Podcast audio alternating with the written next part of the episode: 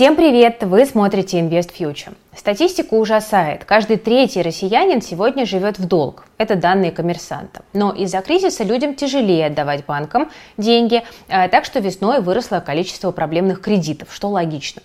По статистике, россияне чаще всего берут ипотеку или кредит на первый взнос э, за квартиру. Эти займы, кстати, одни из самых рискованных. На втором месте автокредиты. Менее популярны займы на путешествия, здоровье, обучение и организацию праздников. Наши постоянные зрители знают, я отношусь к такому финансовому инструменту, как кредит, с большой осторожностью, потому что жить в долг – это невыгодная стратегия, а сейчас еще и опасная. Но иногда без этого действительно не обойтись. Давайте же попробуем разобраться, когда кредит может быть оправданным.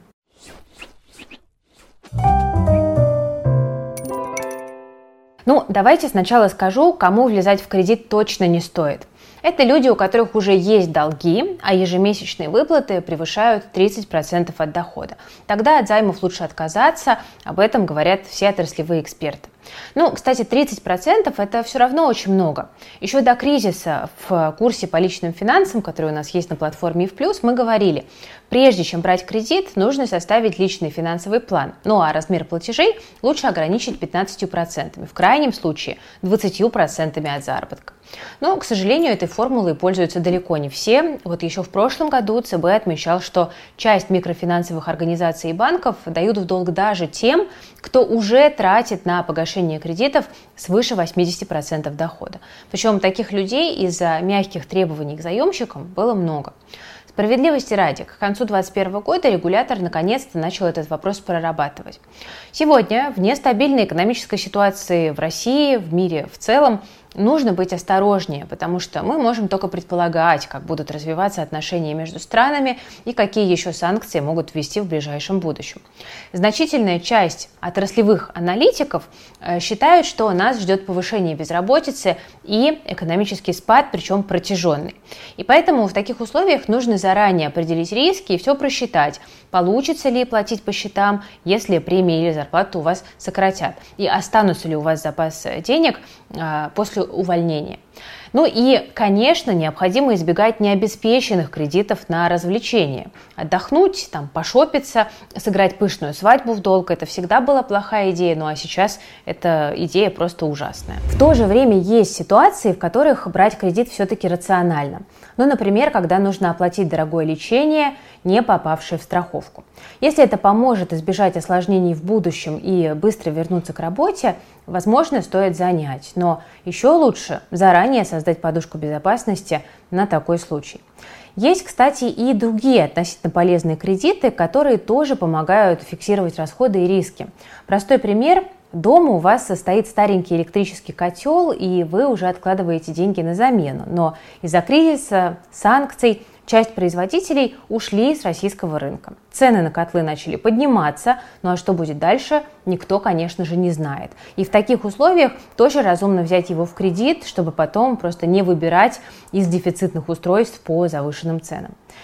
Кстати, самозанятые фрилансеры тоже могут взять кредит из похожих соображений. Если вы понимаете, что работать без ноутбука, строительного оборудования или другой техники не получится, а цены на нее растут, стоит просчитать риски, конечно же, мы всегда это делаем, и, возможно, заранее обновиться. Может быть, даже взять запасную технику в прок, потому что сегодня у многих магазинов есть рассрочка, и она может быть выгодной. Надо просто все варианты очень внимательно просчитать. Купить в долг запчасти или новый автомобиль тоже может быть хорошим решением, ведь пока на мировом рынке дефицит полупроводников, а в России решают проблемы с импортом, цены на автомобили явно будут повышаться. Стоимость популярных иномарок в России уже подскочила более чем на 60% по сравнению с началом года. И к тому же за параллельный импорт, на который сегодня многие надеются, придется доплачивать. Скорее всего, такая ситуация быстро не изменится, ну, разве что на рынке появятся запчасти из Ирана и китайские авто. Так что сегодня, возможно, самая адекватная идея – это действительно взять машину в кредит, если она у вас, допустим, средства заработка, ну а вашей старой машине э, пора на покой. Еще один вариант э, полезного кредита – это кредит на образование. Это могут быть, э, допустим, займы с господдержкой, рассчитанные на 5-15 лет с возможностью гасить досрочно. Пока заемщик учится, он платит только проценты, а основной долг отдает после получения диплома. Ставка небольшая, как правило, 3-6%, и кроме того, часть взносов компенсирует государство.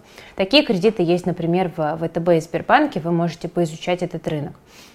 Почему это оправдано? Потому что дать хорошее образование детям или получить полезную и высокооплачиваемую профессию – это действительно хороший способ повысить доход и качество жизни. Но нужно помнить, диплом должен окупиться, а зарплата должна покрывать расходы на кредит. Ну и самое главное, выбирать куда и на кого пойти учиться нужно, конечно же, очень тщательно. Если эта тема вам интересна, вы напишите в комментариях, мы можем поподробнее порассказывать а, ну, собственно, о том, какие профессии могут быть действительно востребованы в ближайшие несколько лет. Ну, теперь давайте перейдем к ипотеке. Брать ее, конечно же, можно, но на свой страх и риск. Те, кто нуждается в жилье, имеют стабильный заработок и подушку безопасности, вполне могут попробовать. Мы подробно рассказывали об этом в ролике о состоянии ипотечного рынка. Но прежде чем на такой шаг решиться, желательно проверить себя вот по этому чек-листу, друзья.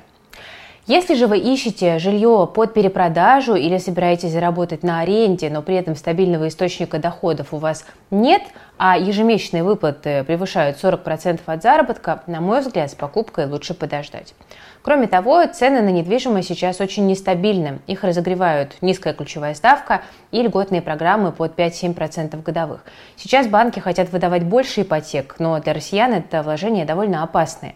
Цены на жилье завышены, а если к концу года страну накроет очередная волна инфляции, то люди будут беднеть. И в условиях, когда нужно выбирать, купить еды или отдать очередной взнос на квартиру, рынок постепенно просто может просесть. Чего ждать от рынка кредитов? В январе долговая нагрузка россиян выросла до рекордных 10,5 почти процентов от располагаемых доходов.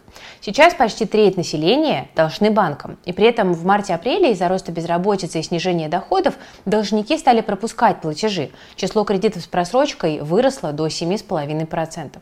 Банки заявляют, запас прочности пока есть, но проанализировать ситуацию сложно. Многие документы просто не публикуются, поэтому остается доверять здесь официальным заявлениям. Можно ли им доверять? Ну, как бы.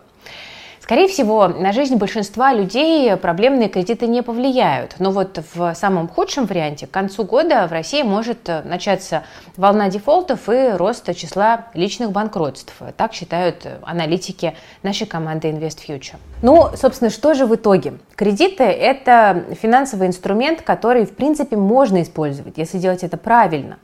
Не готовы экономить и каждый месяц отдавать банку часть дохода, тогда лучше отказаться от кредита и все-таки копить.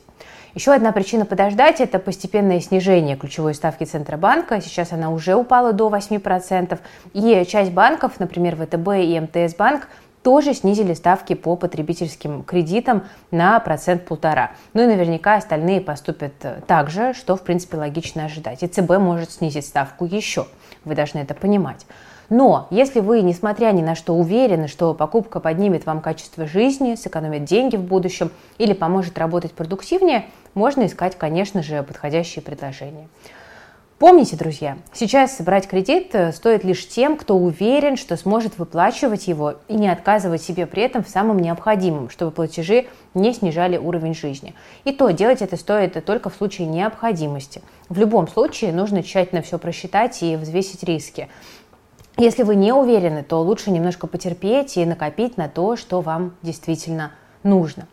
Обязательно расскажите, пожалуйста, друзья, в комментариях, есть ли у вас кредиты, на какие цели вы их брали и насколько комфортно вам сейчас их выплачивать. Поделитесь, пожалуйста, опытом, ну и, может быть, какими-то лайфхаками, если вы там недавно взаимодействовали с банками на эту тему.